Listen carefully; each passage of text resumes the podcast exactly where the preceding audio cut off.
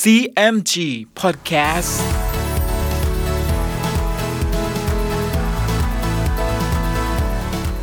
สวัสดีครับคุณผู้ฟังขอต้อนรับเข้าสู่ CMG Podcast กับผมดร.พันธการ ธานนท์นะครับเรายังอยู่กับเรื่องราวของสามก๊กผ่านหนังสือเรื่องสามก๊ก Romance of the Three Kingdoms ฉบับย่อเรียบเรียงโดยสาระบุญคงครับเดินทางมาถึง EP ที่ 74มาติดตามกันต่อนะครับว่าใน EP นี้จะเกิดเรื่องวุ่นวายอะไรกับโจโฉอีกบ้างติดตามได้ใน CMG Podcast วันนี้ครับตอนโจโฉลาโรงฝ่ายเล่าปีซึ่งอยู่เมืองเสฉวนก็รับนางงอซี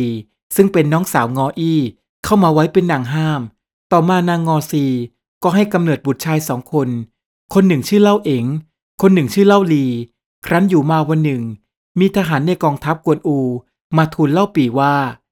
กวนอูกับบุตรล่าทัพออกจากเมืองเป็กเสียไปทางเขาเจ้าสันทหารซุนกวนจับได้ฆ่าเสียแล้วเล่าปีได้ฟังดังนั้นก็ร้องไห้กลิ้งเกลือกลงกลางดินสิ้นสมประดีขุนนางทั้งปวงตกใจเข้าประคองพระองค์ขึ้นไว้อยู่สักครู่หนึ่งจึงได้สมประดีขึ้นมาเล่าปีจึงว่าอันชาวเมืองกังตังกับเราแต่นี้ไปจะจองกันไปไม่ขออยู่ร่วมฟ้าอันเดียวกันเลยคงเบ้งจึงทูลว่าข้าพเจ้าได้ยินข่าวว่าซุนกวนเอาศีรษะกวนอูไปให้โจโฉโจโฉให้แต่งการศพสมควรแก่บรรดาศักดิ์ขุนนางผู้ใหญ่แล้วไปฝังไว้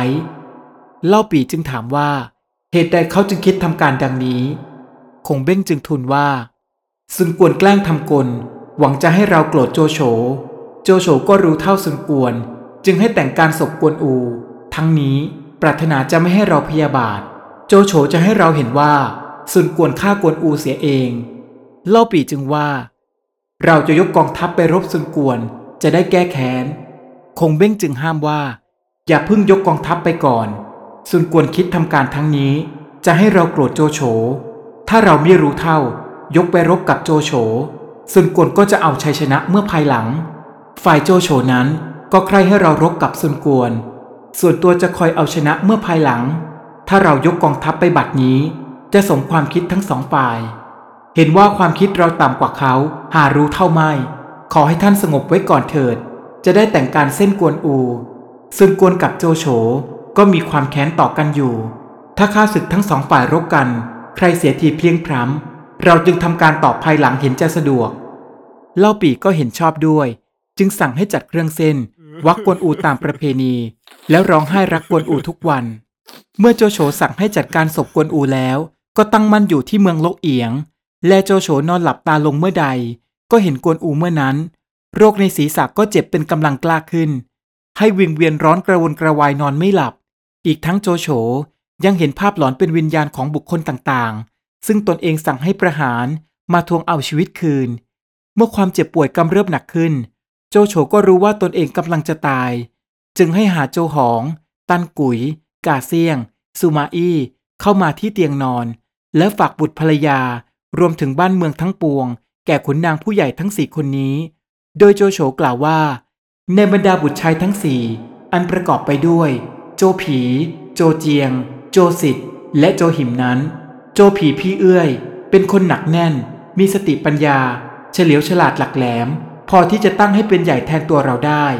ถ้าเราหาบุญไม่แล้วพวกท่านจงอนุเคราะห์ตั้งให้โจผีว่าราชการแทนเราเถิด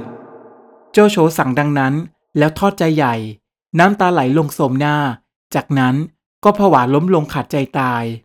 เมื่อโจโฉตายขุนนางทั้งปวงจึงแต่งการศพเป็นการใหญ่ตามประเพณีเจ้าเมือง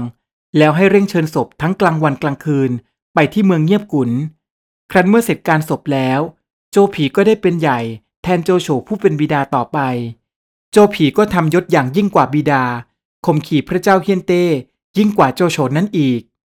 เมื่อมีคนเอาเนื้อความทั้งนี้ไปแจ้งแก่เล่าปี่ณเมืองเสฉวนเล่าปี่ก็ตกใจจึงให้หาขุนนางที่ปรึกษาทั้งปวงมาพร้อมแล้วว่าโจโฉตายแล้วโจผีผู้ลูกได้นั่งเมืองแทนบัดนี้ข่มขี่พระเจ้าเฮียนเต้ยิ่งกว่าโจโฉอีกเล่าฝ่ายซุนกวนก็ยอมเป็นข้าโจผีแล้วบัดนี้เราคิดว่าจะให้ยกทัพไปรบซุนกวนเมืองกังต่างแก้แค้นแทนกวนอู